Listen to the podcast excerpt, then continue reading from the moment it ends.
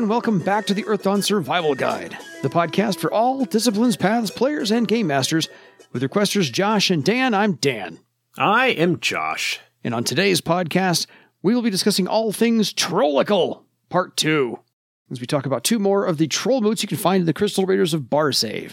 If you have any questions for us about anything Trollical, please contact us at edsgpodcast at gmail.com. We're going to talk about the Ironmonger moot and the Thundersky moot, but first we have an announcement to make. We will be doing a live podcast on February the 19th at FredoniaCon. That is a Sunday. So by the time this episode goes live on the 8th, we, you listeners, will have 11 whole days to drop us an email because we need content. So it's going to be like lightning round, ask Josh questions things to cover the whole live hour. Otherwise, it's just going to be Josh and I telling stories to one another, which also is entertaining, but not necessarily what you're expecting us to do. Right. So if you have questions, go ahead and send them in. I think what we will probably be doing here is any questions that we get between now when we're recording this, which is two weeks before this episode airs, and the live episode, we will probably just bank all of our questions. Email, yeah. Or, or bank a lot of them so that we have them. But yeah, that will be sort of our next big email episode, and it will likely be sort of an email palooza. And of course, we will be under a time limit because we will need to get our show done and out in an hour. Yeah, 60 minutes. So we will hit our marks. Promise you that. Well, So not even on- 60, more like 55 because we got to leave the room so that, that other people can get set up for their thing afterwards. Exactly. Don't want to run long. So on to the let's back up real quick. We need to do some geography placement setting like we did for the other two troll moots we talked about, where we talked about the eastern twilight peaks. Let's talk about the central twilight peaks. This is where things get a little interesting. There's more to, more to know, more to explore here. So the central twilight peaks surround the southern face of the twilight peaks, just butting up against the Scarlet Sea. They wrap around the western boundary of the Grey Forest, and they border the ancient ruins of Utrecht. Now, if you're looking at a map, great. If you're not looking at a map, this is what this is for you. So, some of the highest slopes and roughest terrain can be found in the central Twilight Peaks. They are full of steep mountainsides, sheer cliffs. These are all natural defenses, by the way, for anyone living there. And they are full of many, many flying creatures. So if you're venturing around this place, be wary. Uh, ice flyers, gargoyles, wyverns, and the like. There are also numerous air spirits that are very common around the highest of highest mountaintops in the central Twilight Peaks. Important to the troll history here, we will get to in a minute or so in one of the moots. Sky Toucher Mountain is located in the central Twilight Peaks. Uh, this is the legendary home of the very first troll moot to be organized. Also, here are the ruins of Utrecht, the Twilight Tower, which again we'll get to, and Blackheart Life Rock. Initial thoughts, Josh. First off, we want to mention Sky Toucher Mountain uh, because not only is it, according to legend, the home of the first Trollmoot, it is also the final destination of the behemoth that came and bombarded the bejesus out of the trolls Yeah. uh, that as a kind of spiritual center and iconic and legendary location, it was sort of the final destination of the behemoth that came and assaulted the trolls and, and wrecked everything there. And so that assault is part of the reason why the trolls are all, generally speaking, upset with Thera. In addition to just the fact that they didn't like that Thera came in and wrecked their stuff. Yeah. Thera did it to a sacred location, Mhm. which in a way, this was of course centuries ago before the Scourge, back Yeah. at the beginning of the Orichalcum Wars when Thera first declared empire. There's an echo of this in the fact that the Therans then went and landed a behemoth on top of Iodia, which was another sacred site Yeah. to, you know, multiple cultures within Barsaive. So there is a very It's like have strong an intentional pattern. tradition. yeah. Imperialist, colonialist nonsense. yes. Yes. how more can we paint the idea that broadly speaking, the Theran Empire are not nice people, that they have little compunction against not only like sort of mass assaults and and whatnot, but also doing it to important cultural or sacred sites to the people that they are attacking. So Thera is just a bag of dicks. Thera is the worst. Just saying. Okay. Uh, so four four important uh, places of note in the Central Twilight Peaks before we get to the troll moots. And one other thing, and this might get mentioned a little bit later, but I do want to bring it up. The ruins of the moots that were on Skytoucher, the ruins of the communities that were, you know, ruined by the assault of the behemoth, Yeah. have been intentionally left that way as a reminder Mm-hmm. of what they did. They have not been reconstructed. Yeah. They have not, you know, they th- they have become in a sense sacred sites of their own as a reminder centuries later of the perfidy of the Therans. Josh is on Skytoucher Mountain. This also, by the way, has uh, rich deposits of true air. And the Thunder Sky Moot claimed Skytoucher Mountain after the Scourge. So this is their territory. The ruins of Ustrect was founded by the trolls from the Scol region, and Ustrect means united in troll language. The city of Errakal is also in there. There's grand stone buildings of the finest workmanship you will ever come across, pretty much next to Parlainth, uh, are also in the ruins of Ustrect, because Ustrect was a kingdom, and the city of Errakal is one city in the kingdom. The ruins and Errakal did not survive the Scourge, so there are things to go explore there if you want. But the Crystal Raiders, as a collective whole, all the Trollmoots, refuse to take anything from Ustrect in any way, shape, or form. Then there's also the Twilight Tower, once home to the Order of Silver Twilight, and this has been abandoned, they believe, with no idea of what became of the inhabitants of the Twilight Tower. So those are those three mountain ruins of Ustrect, Twilight Tower, and then there's the Black Heart Life Rock, which is a three-sided pyramid, roughly 30 feet tall. It's made out of living crystal. It is, of course, black as as obsidian, and the Blackheart Brotherhood terrace farms the lands nearby. So, four points of interest around the central Twilight Peaks. Any further thoughts, Josh? No, these are all kind of more interesting and, and flavorful locations that show up. The uh, Twilight Tower and the Order of Silver Twilight, there is a magic item, a thread item called the Twilight Staff that is connected to them, but there is not much that is known about the Order of Silver Twilight Yeah. and sort of what they were and what has become of them. I think nice little sandbox toys for the Game Master to expound upon them as they wish. Kind of go from there. So, that scene setting having now been completed, we can get to the Ironmonger Moot.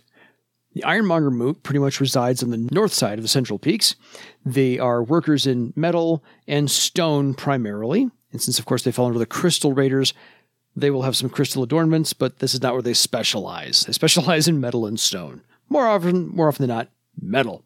This moot formed after the Scourge from remnants of the Ustrect clans. So people, the, the lowland trolls who actually fled from Ustrect into the mountains for refuge, after the Scourge, all of those uh, refugees and survivors basically formed the Ironmonger Moot.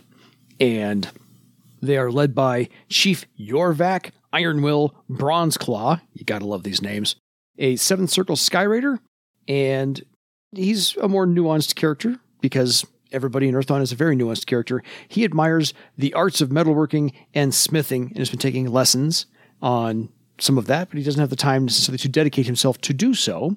And he's taking lessons from Voltan, Blackhammer, Ironbender, the Eighth Circle weaponsmith, who is like a savant in this regard.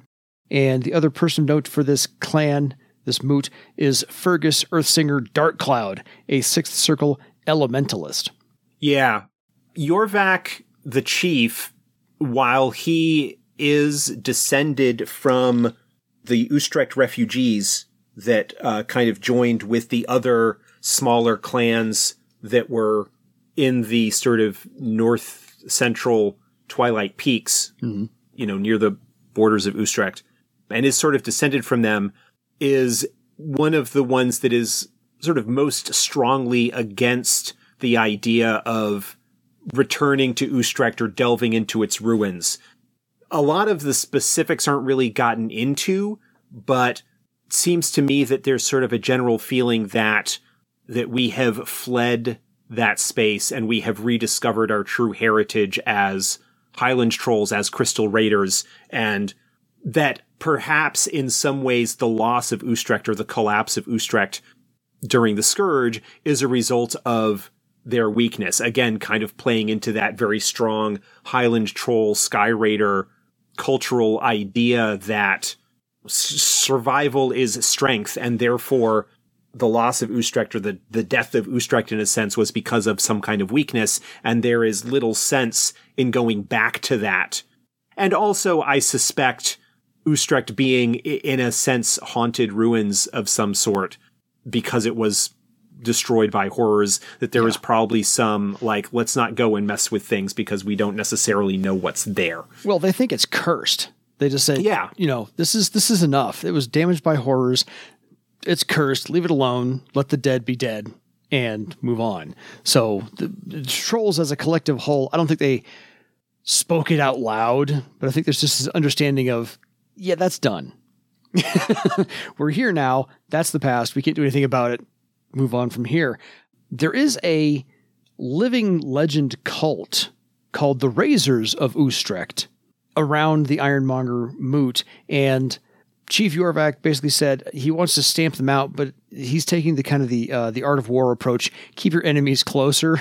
so he's keeping an eye on them.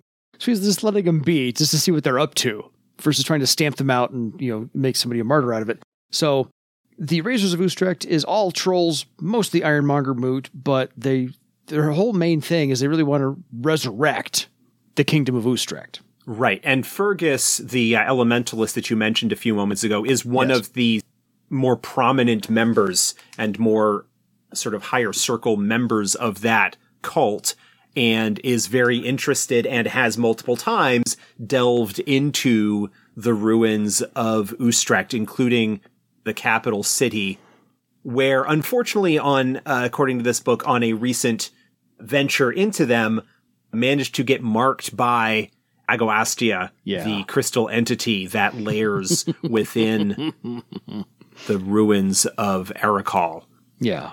and is gradually using its thought worm powers and whatnot to infiltrate and gain greater control of the razors to cause problems.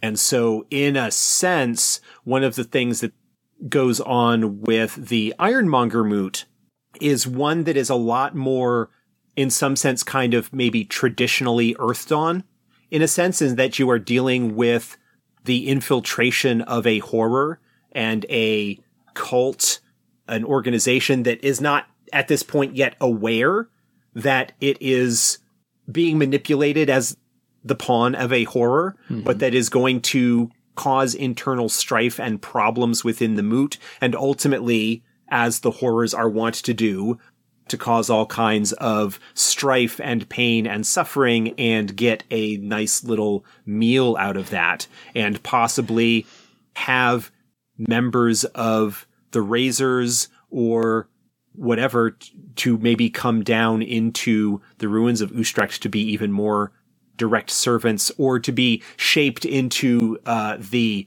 troll crystal, what were they called? The Dilkava. Um, we Yeah. talked about them several weeks back. The construct that is created by Agoastia and things that sort of haunt the ruins Yeah. of Utrecht. Yeah, turmoil with the side of havoc. That's exactly what horrors like to feed on.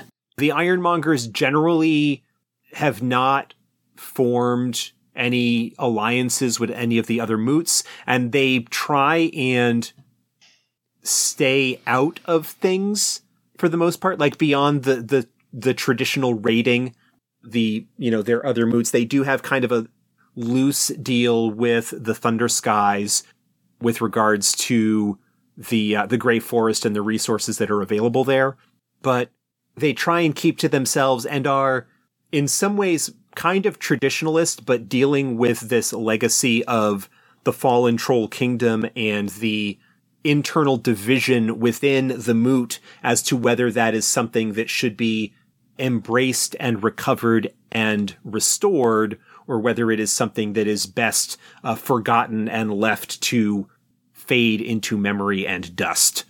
Yeah. And of course, then you've got a horror in the middle of it to cause all up. kinds of problems.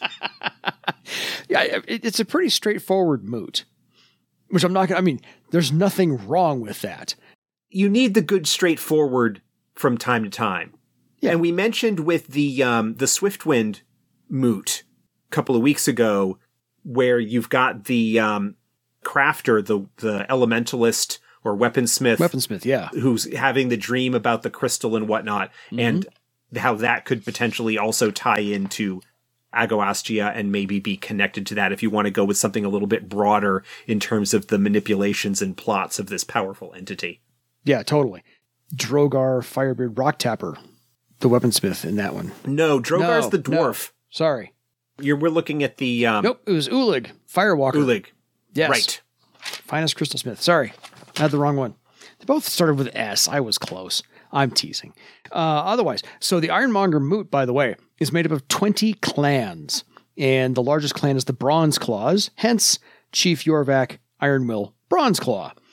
But the Ironmonger Moot, uh, being on the north side of the Central Peaks, raids to the east and to the west, and to the north and to the northeast. So those are their main raiding areas. They don't really cross over and go south much at all, uh, Right. but they do have Not that there's much to the south. Ultimately, you get into Thunder Sky territory, kind of to the south, and Yeah. then you get into the Scarlet Sea and Death's Sea. yeah There's not really a whole lot there worth raiding.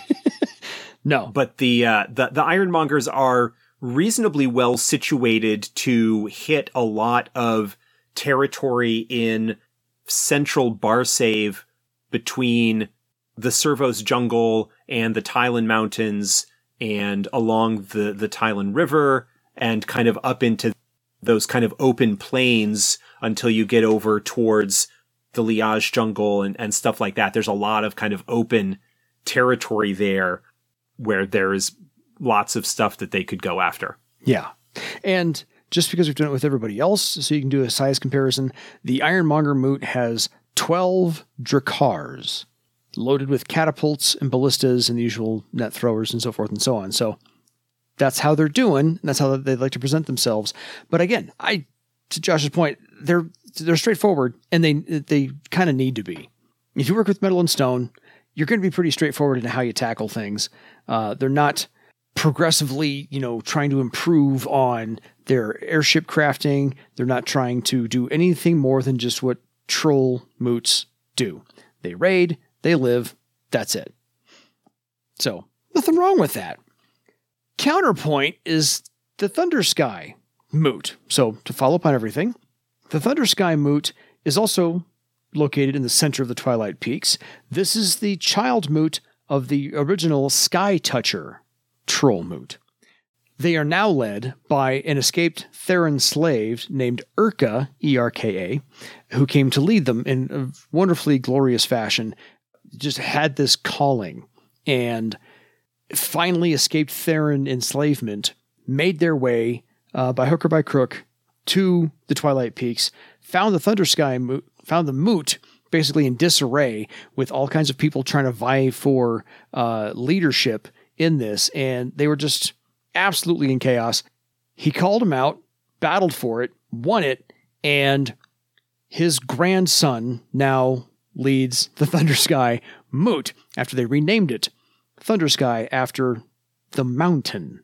So, the Sky Toucher Mountain. Anyway, this is uh, was once the richest, proudest, and most powerful of the troll moots before the Scourge. Obviously, the Scourge happened. There we are. And that's where they are now. It wasn't just the fact that the scourge happened to them. Part of the reason that they ended up where they were is because, as the most powerful, as the most prominent moot Yes. in the earlier days, they were the target of the behemoth of the Theran mm-hmm. Empire when they came and for the Battle of Sky Point, Yeah. they were the ones that got most abused and most inflicted upon Yeah. by the Theran bombardment. And that not only was a huge toll in terms of lives lost and, and resources destroyed, a lot of them were captured and taken into slavery. And the others had to work very hard in order to get sufficient protections together in order to survive the scourge. They had a very difficult time doing it. That's sort of a consequence of what the Therans had done to them, uh, not the scourge itself. Of all the moots, the Thunder Skies are the most anti-Theran because they were the ones that most directly suffered at the hands of the Empire and had their people taken into bondage Yeah. and had villages absolutely destroyed and massacred as a result of this, you know, of, of the Battle of Sky Point. Yeah, they they bore the biggest brunt of it. So what they focus on now is raiding, of course, but also mining, which is new for the three we've talked about previously. This is the only one that we know does any mining of their mountainous home, and they also engage in trading. So they are really doing what they can to come back to the level of prominence that they were used to. And the uh, interesting thing about them is that when they raid, they don't raid other crystal raiders. The leader of the Thunder Sky Moot, uh, Dorovka Steelthought Thunder Sky, grandson of Urka Sk- Thunder Sky, is hoping for an alliance someday with all of the other troll moots. And so I think it's not listed in the essay, but I think that when you want to create an ally, you don't raid them first. And so I think what Dorovka is doing is setting the stage for the eventual let's all trade with each other, let's all use each other's resources properly, build up our own little tiny kingdom on all these mountaintops that we possibly can, and have an alliance of crystal raiders as a whole. And so they've decided not to raid the other clans, the other tribes. And then that, that we can have that alliance to bond together. Again, keeping in mind that this is information from prior to the Second War. yeah, that Drovka is looking to bring the Thunder Skies back to the prominence that they once held as the Sky Toucher moot, and to then leverage that power and that prominence and the fact that that they rebuilt that not by weakening their neighbors yeah, but by achieving it on their own and then being the point of the spear, the vanguard to go and strike back against Thera, presumably the citadel at Sky Point itself. yeah, The drawback sort of being that they don't really have much interest in working with anybody outside the Crystal Raiders, outside the Troll Moots. And it is perhaps in some ways a little short sighted. You know, it says that he considers that this whole thing is, is a affair between the trolls, you know, between the Crystal Raiders and Thera and is not necessarily in some way in appropriately recognizing the suffering that other peoples that that lowlanders or other powers are also facing at the hands of Thera and the common cause that they would have. And I think the plan, again, talking about sort of the pre-war situation that Neden had to perhaps initially form a relationship with the, the one of the ones we talked about previously, mm-hmm. Swiftwind. No, not the Swiftwinds, the other one, Stone Claws. the Stone Claws. because the Stone Claws are the ones that are most likely to find sort of common cause with Throal. Yes. And then once that relationship is established, leverage that potentially to, if they can get the Stone Claws to agree to work with them to go and strike against Thera, then maybe the Stone Claws can help influence the Thunder Skies to strike against Thera as well, because that's what the Thunder Skies want to do in the first place mm-hmm. and work things through that way. Yeah. The other significant aspect of the Thunder Skies is there is a sort of organization devoted to Lochost called the Broken Chains mm-hmm. that is led by Kagola Bondbreaker, who's Drovka's sister and a high ranking questor of Lochost. Yes. They are an organization that is devoted to the ending of slavery in all forms. Even to the point where they are against the traditional troll practice of having nuots, which Yeah. are sort of slaves after a fashion. Yeah. There's this cultural thing that this is okay, but the Theran slavery is bad, and the broken chain are like, no, that's that's just as bad hmm as as it is, and, and have helped nuots escape from the Twilight Peaks back to you know the lowlands or wherever they Hail from. came from. Yeah. Kagola herself is not quite that direct about things, but there are a number of of her organization that do. Exactly. Dorovka is an eighth circle Sky Raider, and Kagola breaks the cycle of being a Sky Raider. She's actually a seventh circle warrior. But to Josh's point, yes, Questor of Lochost as well, so she's got enough points to go around. So the Thunder Sky Moot does trade with the Ironmonger Moot, but what they trade is the metal ore that they mine. They just claim that they actually raided it as raw materials, not letting on that they actually do some mining, because I think other troll moots might find that demeaning that they're doing that kind of manual labor. But the Thunder Sky Moot is doing whatever it takes to get their their pride back, their standing in the community back, and they want to get back to being the apex troll moot so that they can get that alliance going on because right now they don't have any current allies or enemies of the other troll moots. They're doing their own thing. Right. And that's the common theme of the central Twilight Peaks, which are a couple of moots that are neutral in terms of, of what they're going.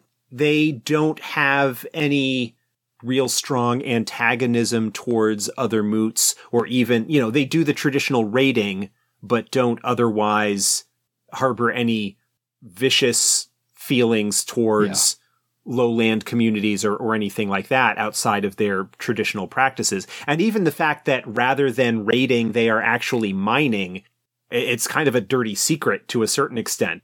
That's sort of a lowlander practice Mm-hmm. within a certain point of view of Highland culture. That, oh yes, like, you know, the, the dwarves and the lowlanders go in and they dig the stuff out of the ground. And what we just do is we just go and take it from them after they've done that. Yep. But in addition to that, sort of the two big key things that the Thunder Sky are known for are actually they they are pretty effective combatants. Yes. They have a pretty good like tactical sense. Their chief is a very good tactician and while he's a Sky Raider, is sort of a warrior in that regard also because they are in the territory around the highest peaks, they are probably the best sailors, the best navigators, Right. the airship. They aren't the best ship builders, but they are the best ship operators, Yes. probably in the Twilight Peaks, and uh, you know deal with the most sort of extreme conditions that are found at the at the highest points of that, and in a sense are kind of I would say almost the most sort of stereotypically Viking Mm-hmm. in terms of the stereotypical sense of strong sailors and fighters and raiders with a strong sense of culture and honor and tradition that that's their kind of thing. They would kind of just be there unlike some of the others that we had talked about where there are some broader hooks that could kind of connect them into games that are not Crystal Raider focused. Yeah. The closest thing that you've got are the Broken Chain, the organization devoted to Lochost, and how that could connect in if you've got, you know, liberators in your group or something Mhm. like that. That a path that would be probably somewhat prominent among that group Yeah. the Thunder Skies are the ones that are sort of the elite strike force trolls and the ones that would be a very interesting focus for a Twilight Peaks centered campaign because of what they are trying to do and their ultimate goal, but are sort of the first ones that we've come across that don't have quite as strong or ready a hook for non Crystal Raider focused games. Agreed. And really, all four of these moots we've talked about so far the, the previous two, the Stoneclaws, the Swiftwind, the Ironmonger here, and the Thunder Sky now is it's been hinted at and dropped a couple of times that there are many spirits, air spirits, around the top of these peaks. And this, some of the mountains are very rich in elemental fire, elemental earth, or elemental air. And so if you're needing components, Mm-hmm.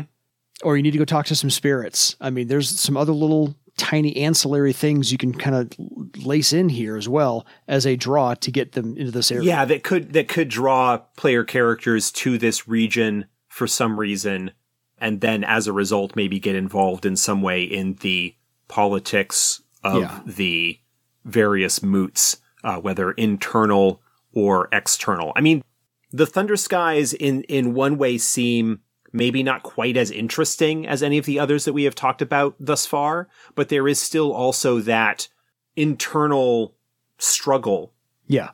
the significant characters that we are presented and have been presented in all of these moots, we've got prominent characters that are kind of on opposite sides of a divide of a potential source for conflict. And that could be something that maybe is being leveraged by agents of the, the Denairastas. Yeah.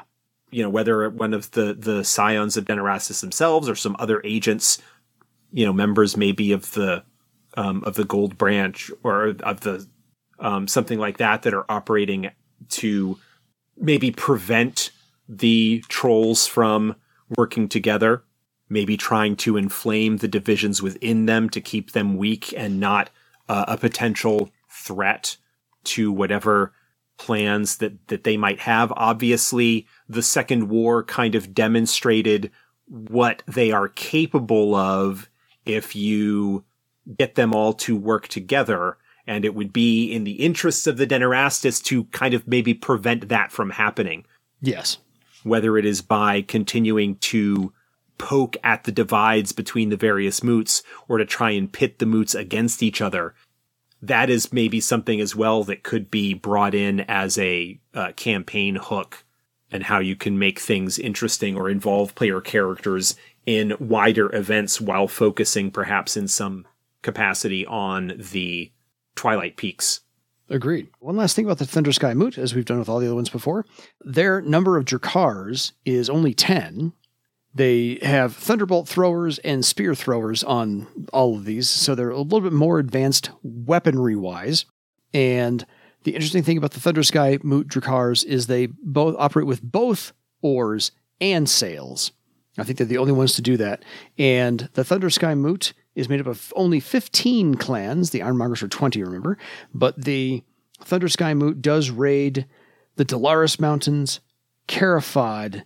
They raid to the north, so they actually cross over the border and go over the Ironmonger Moot. They also raid parts of the southern Serpent River and have been known on occasion to raid as far as Jerris. So they're not afraid to go where they need to go to get things done. Yeah. They are also would potentially be raiding into areas around Travar. Yeah.